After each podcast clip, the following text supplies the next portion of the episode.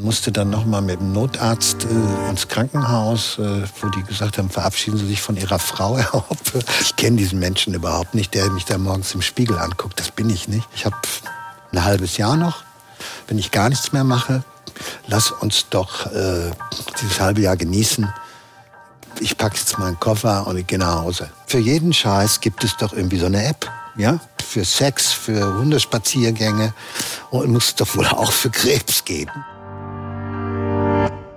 SWR1 Leute moderiere ich seit mehr als 30 Jahren. Mit anderen Worten, ich komme auf sehr viele Sendungen und habe halt auch eigentlich fast jede Frage schon mal gestellt. Ja, aber nur fast. Und genau deshalb gibt es auch diesen Podcast. Hier möchte ich dir noch Leute vorstellen, die für dich neu und überraschend sind. Und ich verrate dir nicht, wer kommt. Ich bin total gespannt. Wir werden sehen, was passiert. Und was jetzt kommt, heißt im Übrigen, erzähl mir was Neues.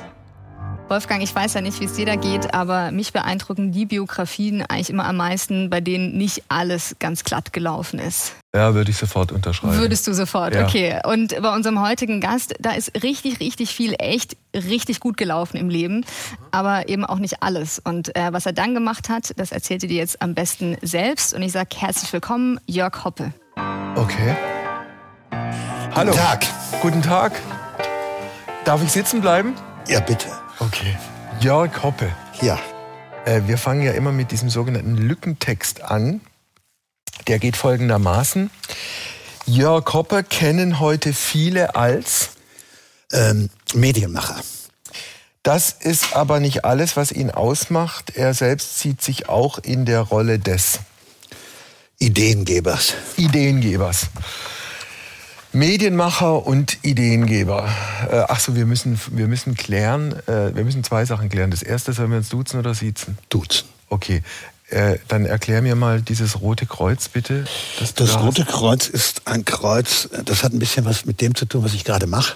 hast. Ja. Das ist so ein Logo meiner äh, Organisation. Was ist das für eine Organisation? Dies ist eine Organisation, die eine digitale Selbsthilfegruppe für Krebspatienten. Okay. Die du seit wann betreibst? Die betreibe ich seit 2018. Ja. Ja. Seit 2018 Seit betreibst du die 2018 digitale. Selbsthilfegruppe Ja. aus, äh, vermute ich jetzt einfach mal, aus einer persönlichen Betroffenheit raus. Exakt. Ja. Die wie aussieht? Die sieht so aus, dass ich äh, 2016, Ende 2016, habe ich die Krebsdiagnose bekommen, Leukämie. Ja.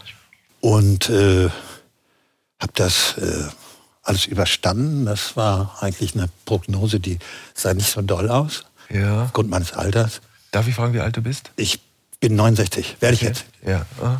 Auch aufgrund meines Alters. Und das habe ich aber alles überstanden und äh, hatte dann danach irre viele Learnings, Ah. äh, die mich dann bewogen haben, äh, etwas zu tun in Okay. dem Bereich. Und äh, daraus ist das dann entstanden. Was haben die Ärzte zum Schluss gesagt? Ich Zuletzt? bin Musterschüler, also das ist, läuft alles super. Ah. Ich habe das große Glück gehabt, dass ich einen Bruder habe, der als äh, Stammzellspender, ich musste eine Stammzelltransplantation machen, der hat gematcht äh, und äh, ja, Ja. ein großes Glück. Ein großes Glück. Ja. Noch zu leben. Auch ja auch noch zu leben äh, und äh, vor allen Dingen jetzt auch so ein bisschen mit meinem Bruder zu leben, Ja. weil ich habe jetzt dessen Blutgruppe. Das fühlt sich auch ändert sich ja, ne? Das ändert sich, wusste ich vorher auch nicht, Ja. dass man plötzlich, äh, dass man die Blutgruppe wechseln kann und das hat auch äh, sehr viele Auswirkungen. Ich habe seitdem eine andere Behaarung. Echt? Äh, Das ist total, also wir, wir, wir, wir klammern es jetzt erstmal aus, Ja. kommen aber im Laufe des Gesprächs ganz sicher äh, noch drauf zurück, weil Podcast-Thema ist, erzähl mir was Neues. Jörg, erzähl mir was Neues. Ja, äh, was ich erzählen kann, ist vielleicht, äh, dass äh, Krebs, das ist eigentlich meine Geschichte, äh, dass ich eigentlich dankbar dafür bin, dass ich diese Krankheit hatte. Warum? Weil ich äh, ansonsten so weitergemacht hätte wie vorher in meinem Leben. Ich bin auch, wie gesagt, Medien, äh, in den Medien tätig und auch so ein Triebtäter. Ich musste immer was machen. Zum Schluss habe ich gar nicht mehr gewusst, was mache ich da eigentlich? Wofür ist das gut? Ist das noch irgendwas, was mir was bringt, was Ja. mich erfüllt? Äh, meine Frau hat mich immer gefragt, sag mal, wann willst du denn endlich mal mit aufhören? Aber ich konnte gar nicht. und habe weitergemacht, zum Teil auch völlig sinnentleert, weil ich so wie eine Maschine funktioniert habe. Und dieser Krebs, der hat mich einfach, mein Opa hat immer gesagt, äh, Schläge auf den Hinterkopf erhöhen das mhm. Denkvermögen.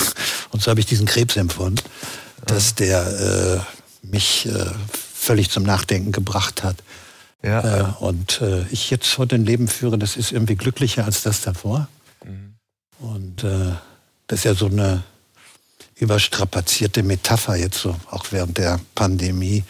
Krise als Chance, aber das war es für mich irgendwie. Mhm. Das war eine Chance. Ähm, damit ich es ein bisschen besser für mich selber einsortieren kann, könntest du in ein paar Sätzen erklären, was du medienmäßig in deinem Leben alles gemacht hast? Uh, also ich war eine Zeit lang war ich, äh, ich sag mal, Jugendbeauftragter. Ich habe Bravo TV gemacht und ja. äh, alle möglichen Musiksendungen, auch Top of the Pops, äh, Viva äh, mitgegründet ja. äh, und erfunden und äh, The Dome und ich weiß gar nicht, wie die ganzen Formate hießen. Also den ganzen Krempel habe ich gemacht.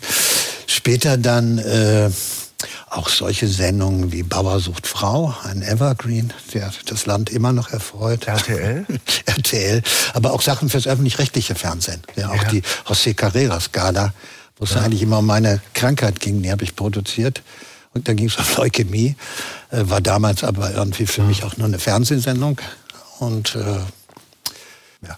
Also, dein Leben kurz zusammengefasst, oder ich würde es jetzt, äh, wenn man mich fragen würde, so zusammenfassen. Du bist quasi äh, durch, durch, durch die, die Medienwelt äh, galoppiert, hast die unterschiedlichsten Dinge äh, ausprobiert, warst äh, bei bestimmten Dingen erfolgreich. Würdest du sagen, es gibt einen großen Erfolg, den du dir sozusagen ans Revers heften würdest, äh, wenn du es solltest? Ach, Vielleicht war mein größter Erfolg, dass ich öfter mal so Türen aufstoßen konnte. Ich habe zum Beispiel mit Tim Melzer angefangen, im Fernsehen irgendwie anders zu kochen. Ja, früher sein Koch sehen noch völlig anders aus. Das war immer, ich habe hier was vorbereitet und, und Handschuhe und so. Mhm.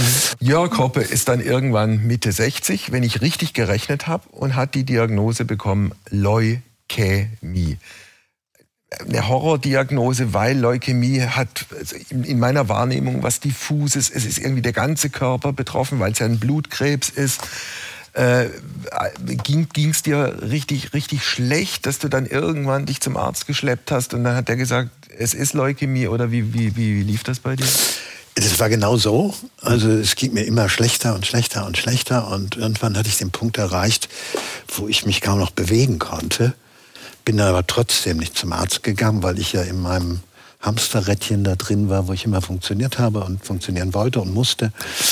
Und äh, ja, und dann fragte mich der Arzt, äh, wann ich das letzte Mal ein, ein hämatologisches Blutbild gemacht habe oder überhaupt ein Blutbild gemacht habe. Und dann habe ich gesagt, ja, mache ich eigentlich ständig. Stellte sich aber heraus, stimmte gar nicht. Das war auch schon ein Dreivierteljahr her. Und dann habe ich das äh, vorgelegt und dann stellte sich heraus, dass ich schon ein Dreivierteljahr ein äh, hämatologisches, onkologisches Blutbild habe. Schon man vor einem Dreivierteljahr hätte sagen können, du hast Krebs. Hat dann damals aber mein Hausarzt nicht gemacht, weil ich zu dem Zeitpunkt äh, ständig ein anderes Blutbild hatte. Äh, ich war damals in so einer wahnsinnigen Belastungsschleife drin, weil ich innerhalb von drei Monaten waren es, glaube ich, vier gute Freunde verloren habe, hintereinander weg. Viele an Krebs übrigens, ich glaube drei an Krebs. Und äh, danach äh, konnte ich gar nicht mehr arbeiten. Ich war so trauer, traumatisiert. Ich musste, habe ja nicht geweint und so. Und dann hat sich mein Blutbild verändert. Dann hatte ich mal pl plötzlich B12-Mangel, dann, ach keine Ahnung, hin und her. Und äh, irgendwann eben auch ein hämatologisches Blutbild, was mein Arzt dann aber nicht mehr als so signifikant ansah, weil er dachte, naja, das ändert sich sowieso die ganze Zeit bei dem. Ja, hat sich aber nicht geändert. Ist hat sich nicht geändert, geblieben. ist dann schlechter geblieben, genau. Und, Und, es war dann eine aggressive Form, bei der dann relativ klar war, du brauchst eine Stammzellentransplantation? Ja, das war eben nicht von Anfang an ah. klar. Man muss wissen, dass in Deutschland 40 Prozent, fast 40 Prozent äh, Fehldiagnosen oder falsche Therapien bei Krebs gibt. Das ist, wirklich sehr, sehr viel. Ja. Und äh, so war das auch bei mir. Das hat sehr, sehr lange gedauert, bis man dann endlich mal äh, das identifizieren konnte. Äh, und Hast du eine Chemo gekriegt vorher? Hast du eine Chemo gekriegt? Ich habe drei Chemos bekommen. Ich hätte nur zwei bekommen müssen, wenn man das vorher erkannt hätte. Ich habe Bestrahlungen bekommen und habe dann die Stammzelltransplantation bekommen. Ja. Dein Bruder stand dann als Spender fest? Der stand als Spender äh, zur Verfügung, was ja. auch nicht selbstverständlich ist. Mhm. Man muss auch wissen, dass diese Stammzellspende eben nicht, äh, nicht so einfach funktioniert, wie das immer so dargestellt wird. Ein Stäbchen in den Mund ja, wie lange äh, hat es bei dir gedauert, bis du wusstest, äh, du wirst es schaffen? Puh, ich hatte noch mal, ähm, ich weiß gar nicht mehr genau, ein Dreivierteljahr später hatte ich noch mal einen schweren Rückfall, weil äh, durch diese Chemos äh, ich vergleiche das immer mit dem Vietnamkrieg. Da wollte man eigentlich den Vietcong irgendwie erwischen und hat dann aber die ganze Flora, Fauna, alles. Und so ist Chemo auch. Man, das greift denn alles an. Nicht nur den Krebs, sondern auch genau die schwachen Stellen, die jeder so hat. Der eine hat was am Herz, ich hatte es immer am Magen. Und deswegen habe ich einen Magendurchbruch gekriegt und musste dann nochmal mit dem Notarzt äh, ins Krankenhaus, äh, wo die gesagt haben, verabschieden Sie sich von Ihrer Frau, Herr Hoppe, äh, weil ich da noch immunsupprimiert war, immer noch. Und äh, habe das aber auch überlebt. Ja, und danach äh, geht das ja dann fröhlich weiter. Da habe ich Depressionen bekommen. Die waren aber auch angekündigt, weil alle mich immer gefragt haben, sag mal, hast du eigentlich keine Depression? Und ich immer, nee. Aber dann waren sie irgendwann auch da. Und als ich dann da durch war, da wusste ich, äh, das hat wirklich sehr lange gedauert eigentlich, anderthalb Jahre, bis ich dann dachte, doch, du schaffst das. Jetzt hat sich dein Verhältnis, final schaffst du das. Hat sich dein Verhältnis zu deinem Bruder verändert? Ja. Wie? Ja, also interessanterweise äh, habe ich eine, eine, der ist fünf Jahre jünger.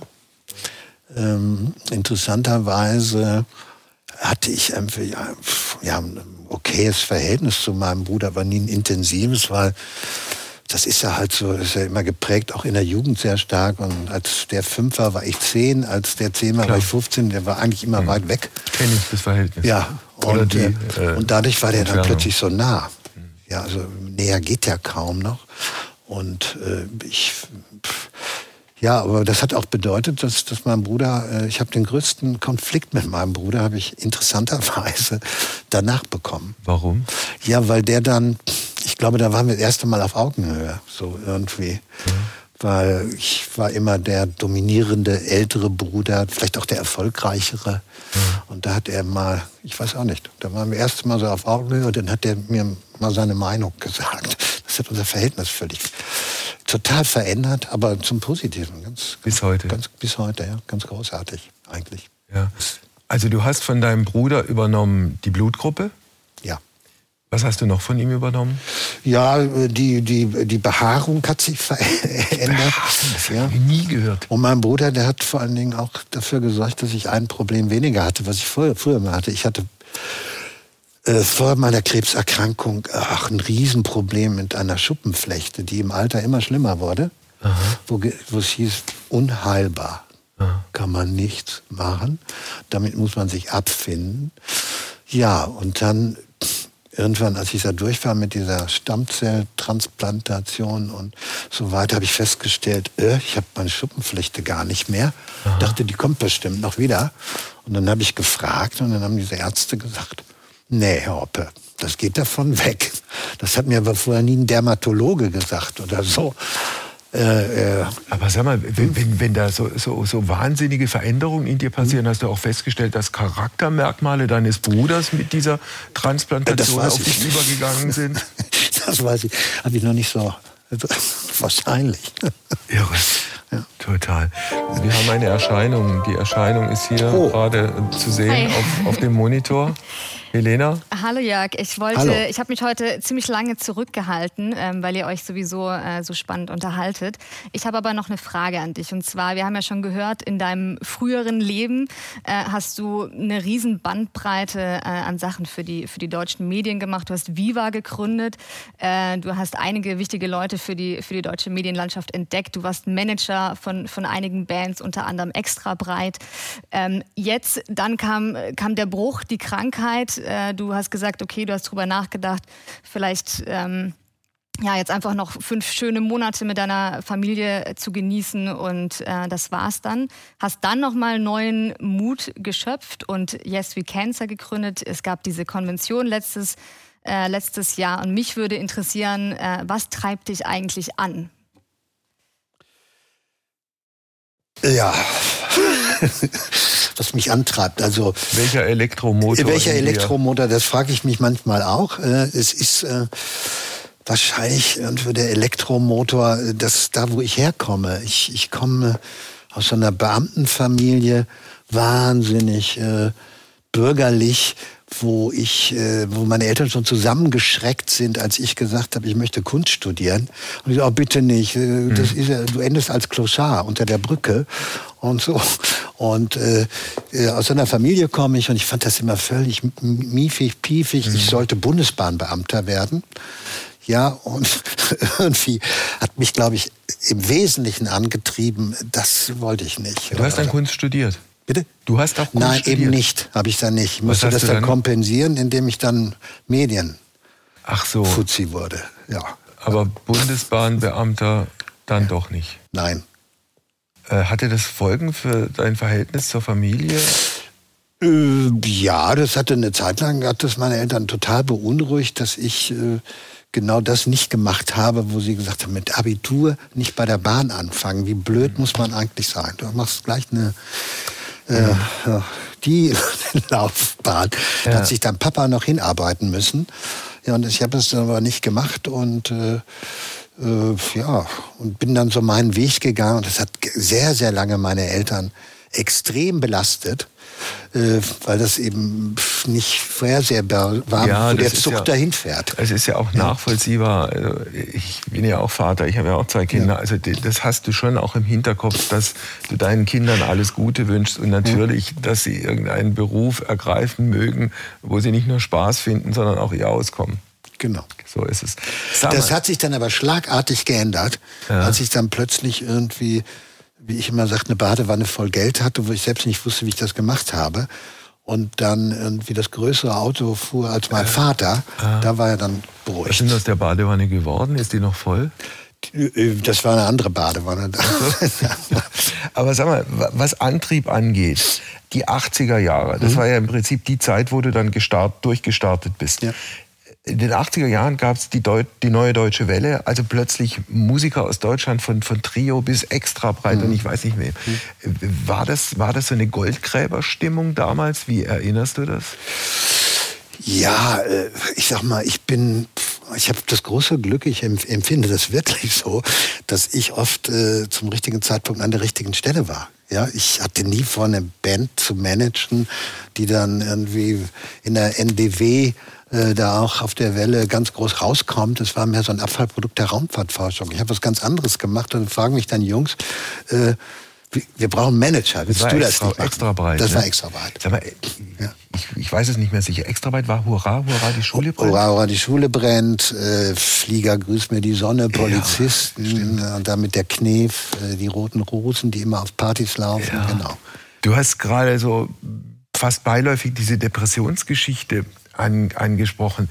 Was ich auch noch nie gehört habe, ist, dass das eigentlich sozusagen ein selbstverständlicher Teil dieses ganzen Prozesses ist, dass Menschen wie du, die ohne diese Transplantation gestorben wären, mit der Transplantation gerettet werden und dann trotzdem in eine Depression äh, geraten. Wie, wie, wie kam das bei dir? Ja, das ist schwer zu erklären. Also Depression ist ja auch eine Krankheit, die, boah, selbst wenn, wenn man sie selbst hatte, ist, ist sie kaum zu erklären. Das ist wie, wie Blei, wie ich, ich, mir fehlen dann wirklich die Worte. Ich weiß auch gar nicht, wieso das just zu dem Zeitpunkt dann passiert ist, wo ich ja eigentlich alles schon hinter mich gebracht ja. hatte. Ich hatte ja die ganzen Hürden genommen. Ja und so, also, aber dann, was ja, dann geht einem irgendwie die Luft aus. Ich weiß es nicht, was das ist. Ich also mit diesen klassischen Symptomen, vollkommene Antriebslosigkeit, genau, genau. nicht mehr wissen, warum man morgens überhaupt aufsteht, Exakt. an nichts mehr Freude haben. Genau, ich habe meine Frau angebettelt und sage auch, lass mich doch mal heute im Bett liegen. Man ja. muss doch nicht jeden Tag aufstehen. Ja. ja Wie bist du rausgekommen? Ja, ich habe eine Therapie gemacht, ne? Und Das haben mir auch alle zu geraten. Ich habe ja durch diese Selbsthilfegruppe, die ich dann gegründet habe, das ja auch kapiert, äh, irgendwie, äh, das, geht ja anderen auch so. Das hilft einem ja unheimlich auch überhaupt äh, damit klarzukommen, dass man nicht so das Gefühl hat, oh Gott, oh Gott, das habe ich jetzt nur, ich Hilfe, jetzt habe ich. Und dann, als ich dann erfahren habe, dass das eigentlich was mit meinem Krebs auch zu tun hat, dass 60, 70 Prozent von Krebspatienten, die so ein ich sag mal, so einen Krebs durchgemacht haben wie ich. Es gibt ja natürlich auch Krebsarten, die macht man ambulant und die haben nicht die Tragweite. Äh, und äh, dass die alle dann psychoonkologische Behandlung brauchen, äh, ja, das hat mir geholfen. Ja, mhm. ich fand dann das nicht mehr so. Dachte, das, das gehört zu deiner Krankheit, das muss ja. jetzt auch noch machen. Ja. Und jetzt? Und jetzt, äh, ja, ich bin, bin happy. Mir geht's gut. Bin mhm. heute ein bisschen müde, aber sonst bin ich, bin ich eigentlich äh, okay und bin sehr, sehr dankbar, äh, dass ich hier sitzen darf und, ja. und äh, dass ich noch lebe und dass ja. ich so wahnsinnig viele äh, Dinge jetzt noch durch, durch meine Krankheit lernen durfte und, ja. und machen darf, die ich vorher nie gemacht hätte. Also auf diese äh, digitale Selbsthilfegruppe mhm. werden wir ausführlich noch zu sprechen kommen. Ähm, du hast uns ein Musikstück mitgebracht, von dem mir Helena schon vorab gesagt hat, dass es für dich sehr wichtig ist und für dich einen ganz besonderen Stellenwert hat. Wollen wir uns das mal gemeinsam anhören? Ja, gerne.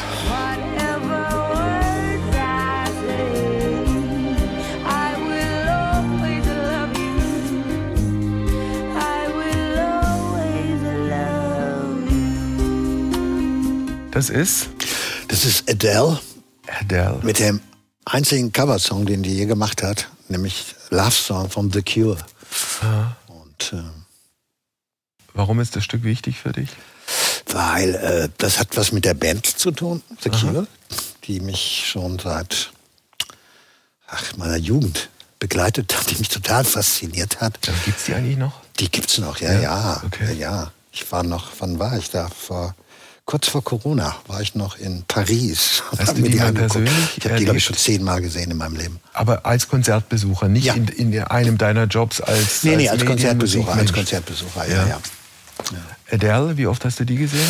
Adele habe ich äh, Konzert noch nie gesehen. Aber ich habe aber mal, ich habe eine Zeit lang den Echo auch produziert. Aha. Und da habe ich Adele auch mal machen dürfen. Da kannte die überhaupt noch keiner. So, das war, glaube ich, so der erste große Auftritt in Deutschland. Wie, wie war die da? Großartig. Wie, wie hat die auf dich gewirkt? Großartig. Ja.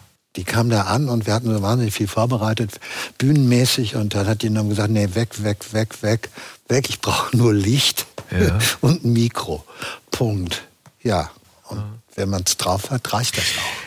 Dann reden wir jetzt ein bisschen über diese digitale Selbsthilfegruppe. Ja. Verrat mir den Namen nochmal. Äh, das heißt Yes We Cancer.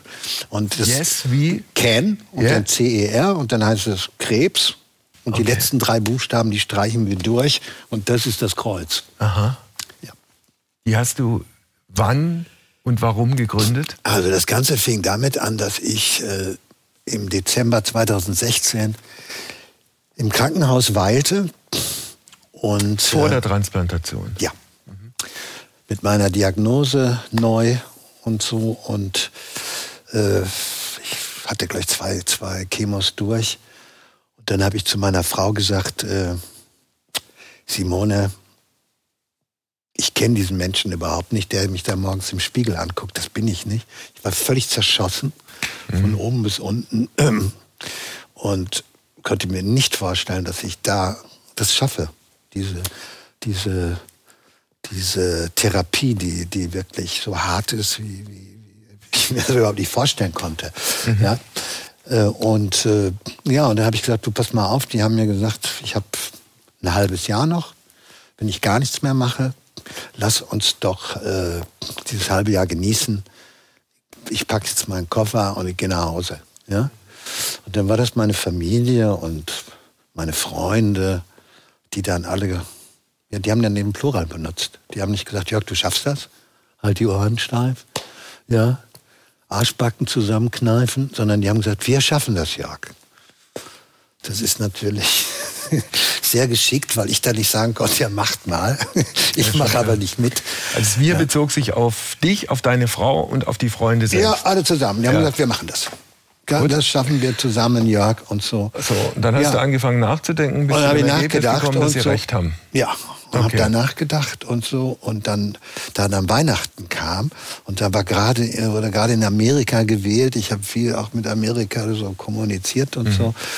Äh, habe ich dann Don't ask me why so ein Scribble gemacht, da stand drauf, yes, we can. Das hatte was irgendwie in ja. der Tat mit Obama und so zu tun. Dann wurde ja der Trump da gewählt und, äh, und äh, habe dann dieses, dieses Logo da entwickelt. Das mhm. sieht heute noch genauso aus. Also und habe ein T-Shirt gemacht. Du hast damals 2016 gedacht, wenn dieser Trump schon amerikanischer Präsident wird, dann werde ich jetzt wenigstens die Welt retten. Genau so. Okay. Und habe dieses T-Shirt gemacht, Yes We Cancer, mhm. habe das gedruckt und habe das all meinen Freunden zu Weihnachten geschenkt. Die kamen damit ins Krankenhaus rein, dann haben Patienten gesagt, ups, wo kriege ich das denn? Oder auch Ärzte und Angestellte dort. Und dann habe ich gesagt, das kriegt man geschenkt bei mir. Und dann habe ich angefangen, immer T-Shirts dort zu verteilen. Mhm. Und habe dann nachher so ein On-Demand-Dingen zum Selbstkostenpreis. Und daraus hat sich das entwickelt. Äh, also es fing quasi mit, mit der mit Multiplikation an. von T-Shirts an. Und ja, und mit diesem Claim, wo ich gemerkt habe, äh, dass es schon reicht bei Menschen, äh, also als Projektionsfläche, dass da drauf steht, yes, we can, sir. Ja. Wir schaffen das. Du hast ganz am Anfang gefragt, wie oft ich noch kontrolliert werde, mhm. Visite, genau. Äh, das ist am Anfang ist das so, dass man da wurde, ich musste jeden zweiten Tag zur Visite, dann jeden dritten, dann jeden mhm. vierten, dann mhm. dann haben sich die Abstände immer vergrößert mhm. und je größer die Abstände wurden, desto schwieriger wurde das für mich, da irgendwie mit klarzukommen. Ich war da nicht mehr unter dem äh, unter dem Schutzschirm dieser Ärzte. Da fühlte ich mich einigermaßen sicher. Und äh, dann hat man da unheimlich viele Kollateralthemen in der Zeit und aber keinen Arzt. Mhm. Zum ja? Beispiel, welche Kollateralthemen? Ja, ich hatte es immer wahnsinnig mit der Haut. Das hat alles gejuckt und ich habe mich gekratzt. Ich hätte mir die Haare ab. Äh, und äh, ja, und, und, solch, und viele andere Themen. Dann hat man irgendwie alle möglichen Beschwerden und so. Und dann äh, ist man irgendwann äh, so, dass, dass, dass man da immer anruft in dem Krankenhaus und dann sagen die, ja, hat der nicht zurückgerufen? Natürlich hat er nicht zurückgerufen, der Arzt. Und dann sagen sie, sind doch sowieso in drei Tagen hier, Herr Hoppe. Sag ich, aber ich habe jetzt eine Frage. Ja, gut. Und dann habe ich eine Selbsthilfegruppe gesucht. Dann denke ich, okay, wenn die Ärzte nicht mit dir reden, dann vielleicht andere Patienten. Klar. Die dasselbe. Denkt man, ich komme aus Berlin, äh, sollte einfach sein, war dann doch nicht so einfach, weil die Leute findet man dann mit derselben Krankheit aber zum Teil mit anderen Themen. Da war keiner, der mhm. mein, mein äh, Thema hatte, sondern die hatten ganz andere, zum Teil auch sehr existenzielle Themen. Mhm. Ja, und so. Ja, und dann habe ich gedacht, für jeden Scheiß gibt es doch irgendwie so eine App. Ja, für Sex, für Hundespaziergänge und muss es doch wohl auch für Krebs geben, für Krebspatienten. Nee, gab's nicht. Und dann habe ich äh, mittlerweile auch andere Patienten kennengelernt durchs Rumgoogeln ja. und so. Und dann habe ich mit anderen Patienten zusammen äh, Yes We Cancer gegründet. Eine App entwickelt? Und eine, eine, eine App entwickelt, die Patienten so Tinder-like, ja. geht so einfach wie Tinder, ja. miteinander verbindet. Und da finde ich den Krebspatienten, der genau meine Krankheit auch hat, aber vielleicht ein bisschen weiter ist, auch dieselbe Thematik hat, der bereit ist, sich mit mir auszutauschen. Das heißt, in dieser Selbsthilfegruppe sind die unterschiedlichsten Krebspatienten? Alle Krebspatienten, alle Krebskrankheiten sind bei uns in der App drin. Ja. Da sind mittlerweile 13.000 Dillidim, haben sich da irgendwie angemeldet. Und da finde ich jemanden, ich kann auch jemanden finden in Stuttgart oder sonst wie, ich kann das auch georeferenziert ja. machen, dass ich sage, ich will aber jemanden haben, der bei mir hier um die Ecke wohnt. Äh, und du bist digital so, so äh, gut und professionell unterwegs, dass du äh, das alles selber auf die also Beine ich, stellen ich konntest? Ja kein, oder hast kein, du dir da ja, Ich bin ja kein Entwickler. Nein, nein. Ja. Ich habe mir dann Entwickler geholt Aha.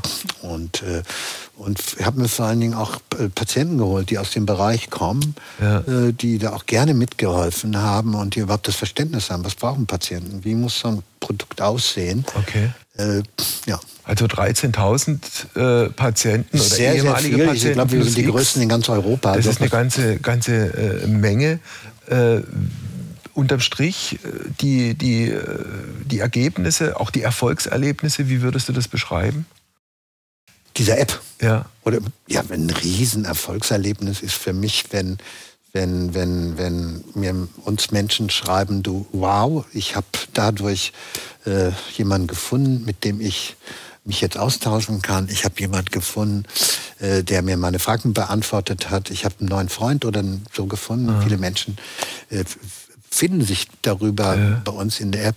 Und wir haben seit einiger Zeit auch die Möglichkeit, äh, mit, mit Ärzten äh, irgendwie zu verbinden. Das ist ja das andere äh, Versorgungsloch bei uns, äh, dass die Ärzte nicht erreichbar sind, beziehungsweise keine Zeit haben für einen. In Deutschland dauert ein Patientengespräch acht Minuten, ja. auch für Krebspatienten. Und äh, machen bei dieser App auch Ärzte mit, die sich gezielt ja, wir haben jetzt mittlerweile, Wir haben jetzt mittlerweile so ein Ärztenetzwerk von 50 Ärzten in Deutschland, die, äh, die da mitmachen. Wir haben jetzt jeden Donnerstag so ein Live-Chat äh, Video-Live-Chat, ja. äh, wo man seine Fragen loswerden kann. Das kann man auch über Facebook und sonst wo mhm. gucken.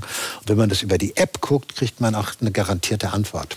Du hast am Anfang unseres Gesprächs, als es darum ging, erzähl mir was Neues, gesagt, dass du, dass, wenn ich das so zusammenfassen darf, Krankheit für dich oder diese Leukämieerkrankung im Nachhinein ein großes Glück gewesen sei, weil sie dich dazu gebracht hat, dein Leben zu hinterfragen und ein Stück weit auch dein Leben zu verändern und das Hamsterrad zu verlassen. Hast du dieses Hamsterrad eigentlich komplett äh, verlassen oder arbeitest du noch in, in anderer Form und in anderer Taktzahl weiter? Ich arbeite wahrscheinlich genauso weiter wie vorher, aber jetzt irgendwie mit etwas, was mich viel mehr erfüllt. Das erfüllt mich. Was ich jetzt mache, finde mhm. ich sinnvoll. Das erfüllt mich. Das macht mich glücklich. Und das, was ich vorher gemacht hat, ja, das war auch ganz nett. Haben wir viele Menschen kennengelernt. Ich habe ganz gut damit äh, bin ich gut mit über die Runden gekommen. Ja. Alles wunderbar. Aber, diese Aber ich habe da keine Erfüllung du, drin Diese gefunden. Medienturnereien machst du nicht mehr. Was? Diese Medienturnerei machst du nicht mehr. Ich habe noch eine ganz kleine äh, Fernsehboutique wo wir ab und zu mal einen Film produzieren mit Jan-Josef Liefers mhm. zusammen. Wir haben auch gerade einen Film gemacht, den kann man auf der nächsten Berlinale auch sehen. Und, aber sonst mache ich da gar nichts mehr. Da bin okay. ich raus. Jörg, zum, zum Schluss gefragt, was würdest du einem Menschen, einem Mann oder einer Frau, die jetzt die Diagnose bekommen, Leukämie, so wie du damals vor fünf, sechs Jahren, was würdest du denen mit auf den Weg geben? Ich würde ihm erstmal mit auf den Weg geben, dass äh, das per se kein Todesurteil ist. Also bei Krebs und auch Leukämie hat ja so ein bisschen die Konnotation wie Tod in unserer Gesellschaft, was ja auch damit zusammenhängt, dass die Leute gar keine Ahnung davon haben. Das ist mhm. immer bitte nicht, haben immer die anderen, ich nicht. Mhm. Und das macht natürlich äh, irgendwie Angst. Und erstmal ist man dann wie so ein Hase im Scheinwerferlicht erstarrt. Oh Gott, das muss man nicht sein. Äh, ich würde sagen, auf alle Fälle, das ist ja auch unser Claim, du bist nicht allein, das irgendwie zu begreifen, dass mhm. es nicht irgendwie ein, jetzt irgendwie eine Schuldfrage ist, wieso habe ich das jetzt und mhm. Gott, nee, das haben ganz, ganz viele andere auch. Jeder zweite Deutsche wird im Laufe seines Lebens eine Krebsdiagnose bekommen. Und äh, dann äh, sollte man auf alle Fälle darüber reden, wenn man es kann kann mhm. nicht jeder. Man sollte darüber reden, man muss sich nicht verstecken. Ich glaube, das ist schon mal der allererste Schritt. Mhm. Und das in dem Moment, wo man darüber reden kann, kann man sich auch austauschen und dann kriege ich auch eben Angebote. Und ja? gemeinsam sind wir stark ist genau. letztlich mehr als nur genau. eine Floskel. Genau, auf alle Fälle. Danke für das Gespräch. Danke auch. Sehr anregend. Vielen Dank. Danke. So, Wolfgang. Äh, Helena krasses Thema, ein Thema, ja. mit dem wahrscheinlich äh, jeder Zuhörerin von uns schon mal auf die eine oder andere Art zu tun hatte. Ja. Wie war für dich das Gespräch? Äh, es war eine Form von Zweiteilung, die ich jetzt so auch nicht erwartet habe. Also auf der einen Seite diese ganze Krankheitsgeschichte von ihm plus die Selbsthilfegruppe und auf der anderen Seite so diese, diese Medienvergangenheit mit diesen verschiedenen Stationen, wobei äh, ich dann schon gemerkt habe, also das erste Thema ist ihm deutlich wichtiger. Da ist er deutlich offener als das zweite ja. Thema. Das scheint mir irgendwie so eine letztlich abgeschlossene Geschichte bei ihm zu sein. Ja, ja, das ist echt ein bisschen wie, ja. wie zwei Leben in, in einem. Aber ne? ist ja okay, ist ja okay. Ja, ja, aber was sich durchzieht, das, äh, das hat mich äh, ähm, gefreut, dass er das auch so gesagt, oder er hat es ja nicht wörtlich so gesagt, aber dass so eine gewisse Sturköpfigkeit einen doch auch ganz schön äh, weit im Leben bringen kann. Also erstmal die Eltern mhm. ähm, zu überzeugen, dass man doch nicht Bahnangestellter wird und dann ähm, dieser Krebskrankheit auch so den Kampf anzusagen. Yes. Yes. so, genau. Dann vielen Dank und äh, bis nächste Woche. Bis nächste Woche.